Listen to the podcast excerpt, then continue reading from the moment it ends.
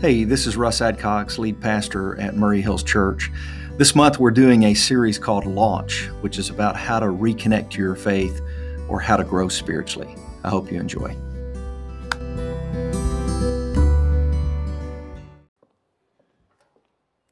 That song is absolutely amazing.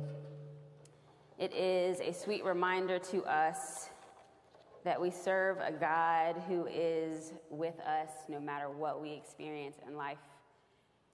When we're experiencing the joys and the sorrows, that He is there come every battle. That story is based on, I mean, that song is based on the story of Shadrach, Meshach, and Abednego that you can find in Daniel chapter 3 if you're not familiar with that story. I don't know about you all this morning, but that story, I mean, that song spoke to me in a very, very special way this morning. It has been a very heavy week as we have um, just gone through the stress of an ongoing pandemic, as we've watched the news reels of what's going on around the country.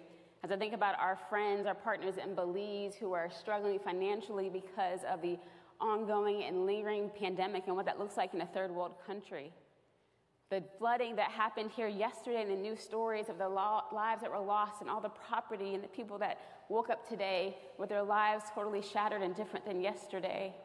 Then there's Haiti. Then there's Afghanistan. There's so much brokenness going on in the world, and sometimes it seems so heavy. Sometimes we feel overwhelmed because we feel like there is nothing we can do in addition to prayer, in addition to using our resources to help our community, and the world.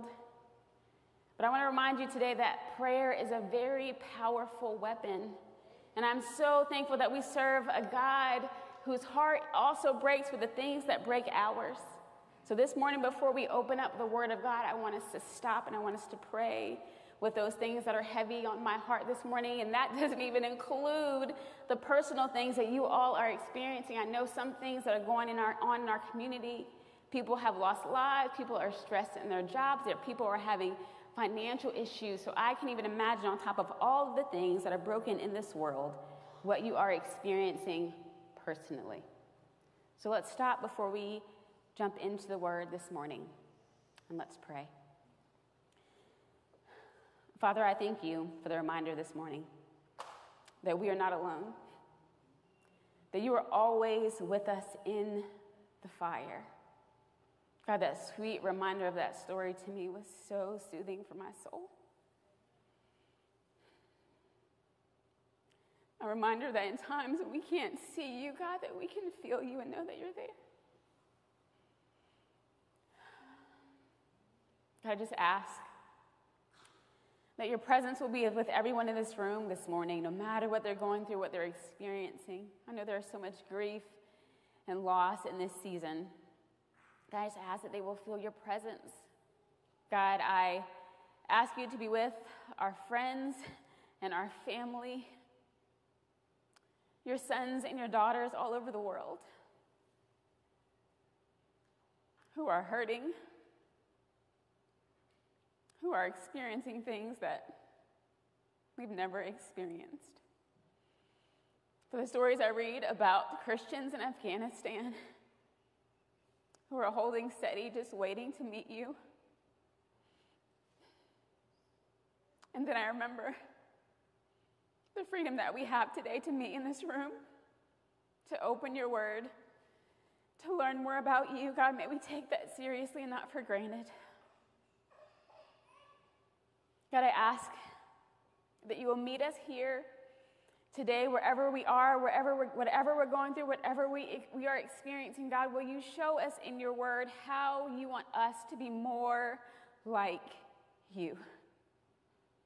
If nothing else, the devastation that I see on the news, the heartbreak that I hear about in our community just reminds me how much more you need the church to be like you so they can experience your love and your joy and your peace.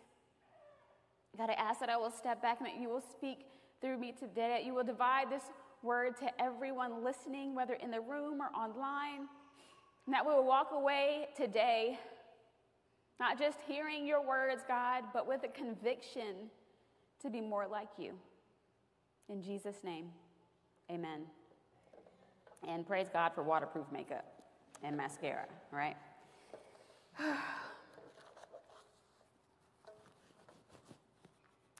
this past month, we have been doing a series called Launch Connecting and Reconnecting with Your Faith. It has been a really, really great series. We've talked about spending time with God, spending time with others, and it has been really sweet to be able to dig into the Word in this new way when it is a time and a season we can reconnect with God and who, learn more about who He is and our place in the kingdom.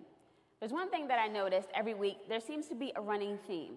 In order to spend time with God, in order to spend time with others, God is calling all of us to intentionally slow down and make room for Him in our schedules. And today, what God is calling us to also requires that we slow down as well. So, we've talked about spending time with God through prayer and reading our Bible, through worshiping together. We talked about how God created us all to live in community. He did not create us to do life alone. And Russ said last week, which really spoke to my soul, is that community is essential and it is also messy. So, in a healthy community, everyone is, has to work together in their strengths and rely on the strengths of the people around them for support we are not made to do life alone. We need each other. So today we're talking about how we use our gifts to serve one another so that we can continue to build a healthy community. I had a conversation with a friend this week. We were talking about the series and just the different things that we've learned. And that friend asked a question. And he said, Why is it that it's so hard for us to consistently create rhythms where we're spending time with God, where we're spending time with others, or in general, why is it so hard for us to apply what we learn on Sundays to our actual lives? So he and I talked about that conversation a little bit. Then after, after he left, I thought a little bit more about what he said. Why is it hard for me to consistently put those things into my life? I know it's busy, we have busy schedules all the time. Sometimes we don't focus, we may get into a routine and then it, you know, just kind of goes away to the side. And sometimes we'll hear a message via church or a podcast or listen to a, a speaker online and we hear it and we're like, that's great, I need to apply it. But soon after, it's out of sight, out of mind. And as I thought through this and I prayed through this and I longed for the church to look more like Jesus, I thought perhaps the reason why I am not as consistent as I'd like to be, maybe you understand how I feel as well. I thought maybe the church as a whole thinks that the words that Jesus commands of us are not commands, but merely suggestions. If you want to, you can spend time with me. If you feel like it, you can forgive others. If you're up to it, you can love others as I have loved you. But if we are followers of Jesus, if we claim to be, want to be like him more and more every day, we have to understand that his words are commands to us. They are authoritative orders, they're not suggestions. In John chapter 14, verse 15, he says, If you love me, you will keep my commands. And if we're being completely honest, that makes a lot of us uncomfortable because we really don't want anybody to tell us what to do. Sometimes that even means Jesus. It's hard to say, it's hard to hear, but based on my inconsistent actions and maybe yours, sometimes it's true. We have the best intentions, but we do not follow through. Sometimes, based on our church history or experience, we may feel like when we hear the word commandment, we get a little stressed and tight because we have been told that we must live to the letter of the law, but that is not what faith is. We obey God because we love Him. It is the way we respond to his redemptive work on the cross for our sins. It's how we move from talking about God to showing and obeying him because we love him. Our obedience to who he is is not motivated by law, it is motivated by love. We don't always get it right. But God is asking us to continually do what He's asking us to do so that we can grow towards Him to look more like Him. And as we look at our broken world, this is the only way, by obeying Him, that the world will see and experience the man that we claim to follow. There are examples of Christ's commands for sacrificial love and service that we're talking about today, all throughout Scripture. But today we're going to look at a story in John chapter 13. In this chapter, John takes us through the final teachings of Jesus. So when someone is about to leave this earth, you want to listen very carefully to the words. Let's see what, what Jesus is telling the disciples in John chapter 3, verses 1 through 17. It was just before the Passover festival. Jesus knew that the hour had come for him to leave this world and go to the Father. Having loved his own who were in the world, he loved them to the end. The evening meal was in progress, and the devil had already prompted Judas, the son of Simon Iscariot, to betray Jesus. Jesus knew that the Father had put all things under his power, and that he had come from God and was returning to God.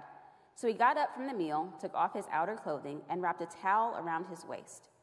After that, he poured water into a basin and began to wash his disciples' feet, drying them with a towel that was wrapped around him. He came to Simon Peter, who said to him, Lord, are you going to wash my feet?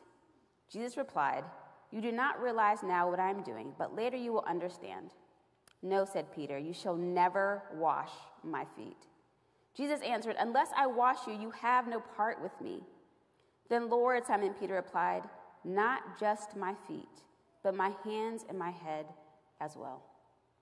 Jesus answered, Those who have had a bath need only to wash their feet. Their whole body is clean, and you are clean, though not every one of you.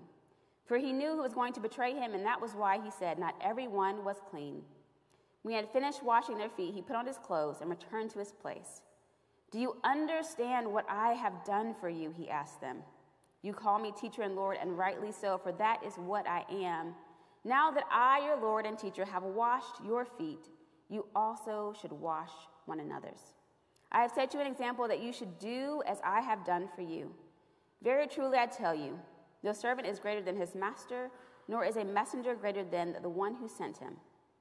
Now that you know these things, you will be blessed if you do them. I have been in church since I was a little girl. I've heard this story probably hundreds and hundreds of times, but as I studied this story this week, so many things stood out to me in a new way. So, the beginning of that story says that Jesus was knew that he was coming to the end. He loved them to the end, and he knew he had to go to his Father. So this story takes place right after the Last Supper, and historians believe that this um, washing of the feet happened 18 hours before Jesus was crucified. When I read that, it made me understand and mourn with the disciples in a different way. I couldn't imagine what it must have been like to experience this intimate moment with Jesus where he washed their feet, and then 18 hours later, he was gone. I can't imagine what that must have been like for them. It must have been a whirlwind of experiences. So, this story is, is, is centered around foot washing. And so, foot washing during this period um, was done only by servants and the very lowest of the servants. It was a very demeaning and degrading thing to do. They wore sandals back then, they walked most everywhere they went, so their feet were always dusty and dirty. So, it was common when you entered a, a home to wash your feet in the basin with a basin. So um, they had never heard of the person in higher authority washing the feet of the person in lower, lower authority. And so when Jesus took off his outer robe, put on the servant's towel, and began washing their feet, they were all in shock. What are you doing? I'm supposed to be doing this for you, not the other way around. So I can imagine the shock in the room that happened as Jesus began serving the disciples in this way. It doesn't tell us the conversation between, between Jesus and any of the other disciples except for Simon Peter. I can only imagine what, imagine what it must have been like for him sitting there waiting for his turn. As he watched the emotion of the other disciples as Jesus gently took their feet in his hands and washed them. I can imagine that he remembered the day that Jesus called him a fisherman to be a fisher of men. He probably thought about the day that Jesus called him out of the boat to walk on water. He probably thought about how much his life had changed since the day that he met Jesus. And he probably also thought about how much changing he still had to do. And then it was his turn.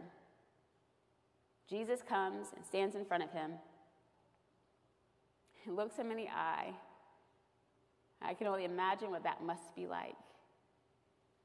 He probably didn't say a word, but I bet he spoke a thousand in silence. And then he bent down to wash Peter's feet, and Peter says, You shall never wash my feet. In that moment, he felt the unwavering, all consuming love of Jesus, and that made him feel unworthy.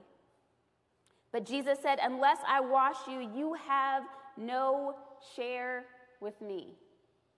So Peter says, If that's the case, then God, give me a whole shower. Jesus says, Those who have had a bath need only to wash their feet, their whole body is clean. The bath that Jesus is referring to in this part of the story is he's talking about salvation. So when we become a believer, Jesus washes away our sins and we become clean because we have given our lives to him. He is the only one that washes away our sin. He was telling Peter that you cannot be made whole in your own right or in your own way. Only Jesus can make you whole. And they had no idea that this moment of sacrifice, as he became a servant for them, was just a foreshadowing of the cross where he would die for their sins and the sins of the entire world. So when Jesus referenced washing their feet, he was telling Peter that you don't have to have a bath. Once you become a believer, your actions don't take away your salvation, but washing your feet means that you need to consistently address the parts of your life that make you dirty. A reminder that we, as believers, have to intentionally fight the struggles, whatever they are, in our lives, the addictions, the habits, so that we can live more like Jesus. We can do that by applying what we, what we learn through, word, through the Word on Sunday mornings or through our own Bible study. We can cleanse ourselves by being obedient to the voice of the Holy Spirit in our lives. Maybe cleansing your feet is talking to a trusted friend or a pastor to confess a sin that you've been struggling with over and over and over again that no one knows about. If it's no longer a secret, then that gives you accountability to help you through your struggle. Or maybe you have no idea what Peter experienced in that moment because you've never experienced the cleansing power, the salvation of Jesus Christ.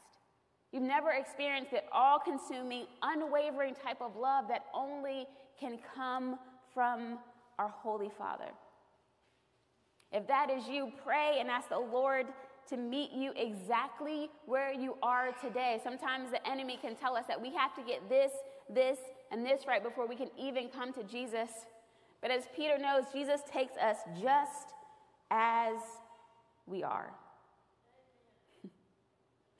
So after the disciples experience this moment with Jesus, he looks at all of them and he says, Now that I have washed your feet, you also should wash one another's. I have set you an example that you should do as I have done for you. You should serve others the way I have served you. Now that you know these things, you will be blessed if you do them for others. So if we have given our lives to Jesus, then we are commanded, not suggested, to serve those around us. But not just serve them, but with the same humility, kindness, and grace that we have received from Jesus. And the one very amazing thing about this story, when I read it over and over again, that's so surprising to me, is that Jesus even washed the feet of Judas, the one he knew that was about to betray him and give him over to be killed. That is the most convicting part of this story.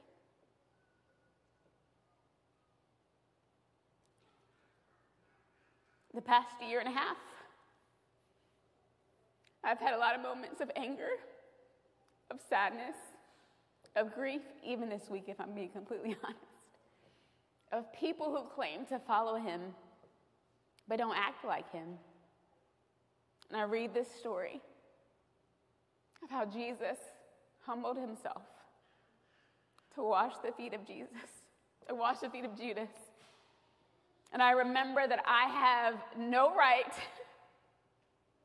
to hold anger towards anyone for what they've done to me, what they've done to someone else, what they are currently doing. And that I am to pray and ask God to be more like Him. Jesus' example to us is that we are to love and serve not only our friends, but also those we view as our enemies, those who have hurt us in the past, those who are currently being unkind to us. He is calling us, He is commanding us to love and serve. But don't be mistaken in loving your enemies, you need to have safe boundaries. Sometimes you need to love your enemies from a distance because God is not calling you to put yourself in harm's way mentally or physically. You can forgive someone that you are not physically close to. You can love from a distance. This example of self giving love can become a natural part of our community. Wouldn't that be amazing? Those that claim to follow after Jesus and imitate his love to the entire world. When I pray for revival, it is simply that we as believers would love the world, would love each other like Jesus commands of us. Imagine how different the world would be if we who claim to follow him actually loved like he does. That would be absolutely radical. Now, what does it look like for us to use our gifts to serve one another? Let's look at Romans chapter 12, verses 3 through 8, and I'm going to summarize that for us a bit. Verse 6 says, We have different gifts according to the grace given to each of us. If your gift is prophesying, then prophesy. If it is serving, then serve. If it is teaching, then teach. If it is to encourage, then give encouragement. If it is giving, then give generously. Lead, do it diligently. If it is to show mercy, do it cheerfully. We discover our gifts by spending time with God, by spending time with others, and God commands us to use whatever gifts He has given us. He has given each one of us a gift to use. I met a wonderful family this week, the Blade family. Their story is absolutely amazing. They are a modern day example of this story where God shows us to use our gifts to serve others. And they found out that their sweet son has a miraculous gift that he's going to share with us this morning. It reminds us that we have no excuse but to obey God's command to love and serve those around us. So, right now, we're going to watch the story, the testimony of Miss Darlene Blade, and then after that, Logan is going to bless us with his gift. Good morning. My name is Darlene Blade. My husband and I are from Culleoka, Tennessee. Uh, we uh, got married when we were 16 years old, and it's something you don't hardly hear of these days of kids getting married, but we were uh, married at 16, and just this last uh, couple weeks ago, we just celebrated 46 years of marriage. So that in itself is a task in this, this day and time. We waited 16 years before we decided to have a child. Logan was born seemingly normal, passed all of his major milestones. He was saying yes and no and mama and daddy, and we were just on top of the world. And then it's almost like he went to bed one night, and the next morning he got up, and we could we noticed regression. We noticed that he was not a happy baby anymore, which he was always happy. Um, he lost his eye contact. He lost his words. He was just a shell of himself. And uh, so we, we thought maybe he had, he had gone deaf. Maybe he was deaf. So we had him tested. He was not deaf. We got into Vanderbilt and found out that he was, uh, he was diagnosed with autism. Autism is um, it's a brain disorder. It's a social disorder. Uh, Logan has no uh, that he just don't want to socialize. He has no, he has very little language, no communicative, no communicative language at all. But um, the Lord put that child here for a special reason. Uh, Logan has a gift. Uh, we we sent him to school. He went to Culleoka School, and he. Um, did did well. He had a full-time assistant, a one-on-one assistant the whole time, and uh, he did wonderful.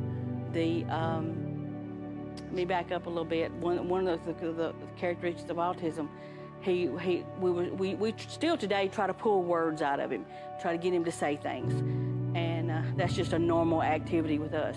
He come to me one day and was pulling at me, and I was like, Logan, you've got to tell me what you want. You've got to try to use your words and he said the word hick. And he was about three years old at this time. And he said, he, I said, hick. He said, hick. And he pulled me to the refrigerator and hi hick. And there it is, high C.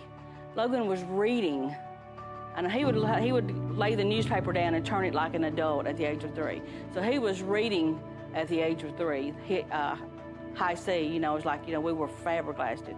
When he was in speech therapy, he couldn't put a blue peg in a blue box or a red peg in a red box until they turned around and let him read the words. Once he read the words, he could do what he was supposed to. So while he was in school, he, we had a, a very special music teacher. Uh, Terry and I are not musical, but he put this music teacher from Ardmore, Alabama to Tennessee schools. I always say that he put her there just for us. Where a lot of autistic children rock, Logan hum for self stimulation. And she said, Darlene, do you realize he is humming in perfect pitch? And I said, I don't even know what that is because I was not musical. She said, let me work with him for, you know, for a little bit. So, so she worked with him and was able to pull those words out. Now, grant you, Logan does not speak to you in conversation. He will say hi and uh, uh, he will repeat things you tell him to, but as far as social uh, conversation, communicative conversation, he does not have that. He will not carry on a conversation with you. So uh, with her working with him, uh, he was he has um, been on the Grand Ole Opry with Josh Turner. Y'all please make, make welcome Mr. Logan Blade. It sounds so good but I must stay away. That train is a beauty, making everybody. He has sang with the National Symphony. He has sang all the way from Florida to Washington, D.C. And uh, we all have a gift. You just uh, have to find out what your gift is. Uh, they have a gift. All special needs children, they have a gift. It's our job as parents and teachers and educators to find out what their gift is. Um, we were just so blessed that God put that one teacher in our life that made such a difference. Find out what your gift is and are you using it for God's work? Are you are you doing what you're supposed to be doing with the gift that God gave you?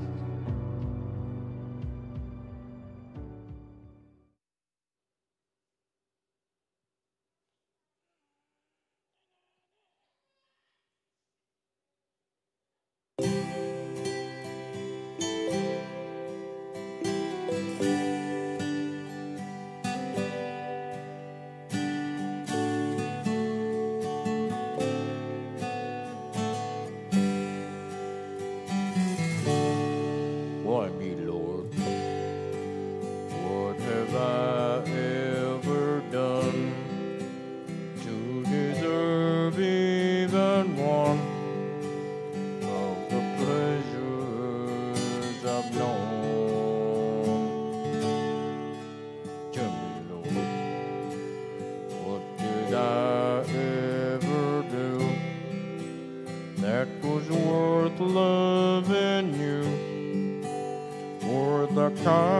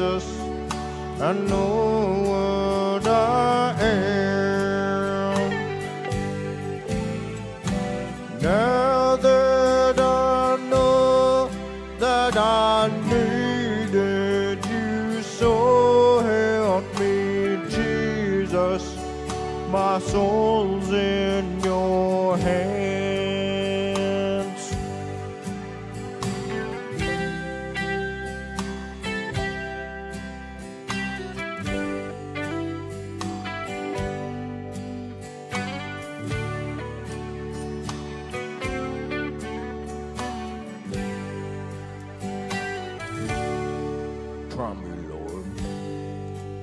If you think there's a way, I can try to repay all I've taken from you.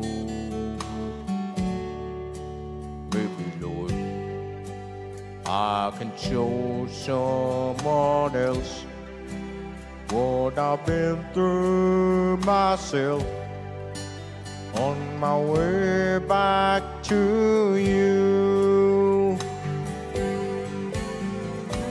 Lord, help me, Jesus. I've wasted it, so help me, Jesus. I know what I am. Now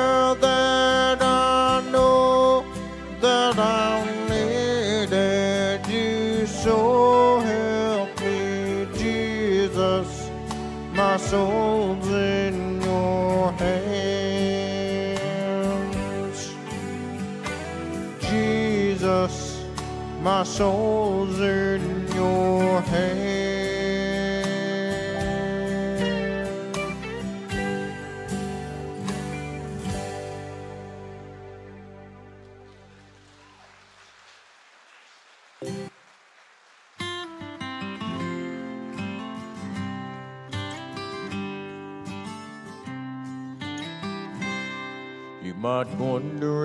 I take for granted what God's given me.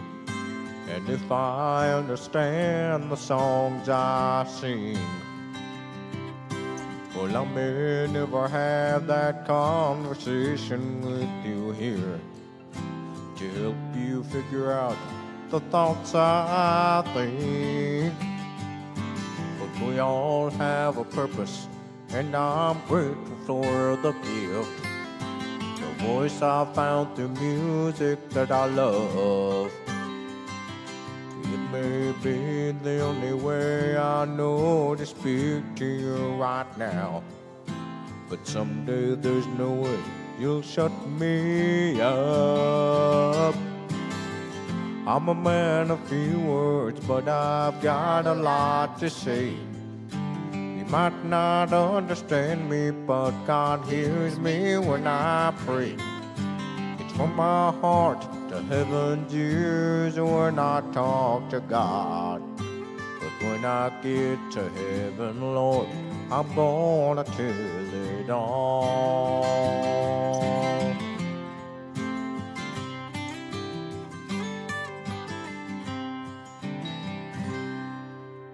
I know mom and dad don't like to get inside my head when I can't answer questions that they have. I know how much they love me, oh, Lord knows if I could. I'll tell them just how much I love them back. I'm a man of few words, but I've got a lot to say. You might not understand me, but God hears me when I pray. It's from my heart to heaven's ears when I talk to God. But when I get to heaven, Lord, I'm gonna tell it all. It's from my heart to heaven ears when I talk to God. But when I get to heaven, Lord, I'm gonna tell it all.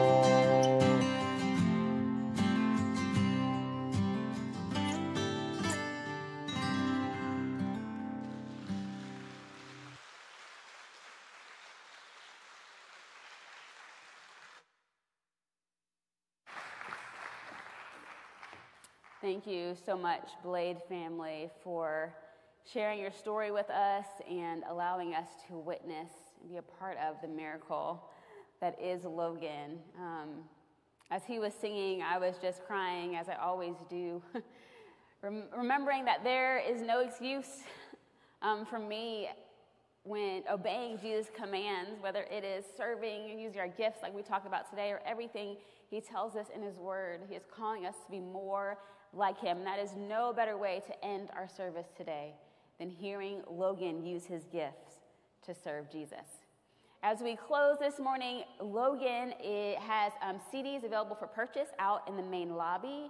And also today at 12:30, he's going to do a special concert in our hangout room, which is a youth ministry room at the very end of the hallway. And that will be at 12:30. So they're asking if you'd like to attend. Just go grab lunch for takeout and eat it as you watch the concert. But we're so excited that he is blessing us with his gift for a little bit longer today. So thank you all for being with us. I pray that each and every one of us will wake up every morning and ask God, how can I obey your commands in my life today? Have a wonderful week. Thank you.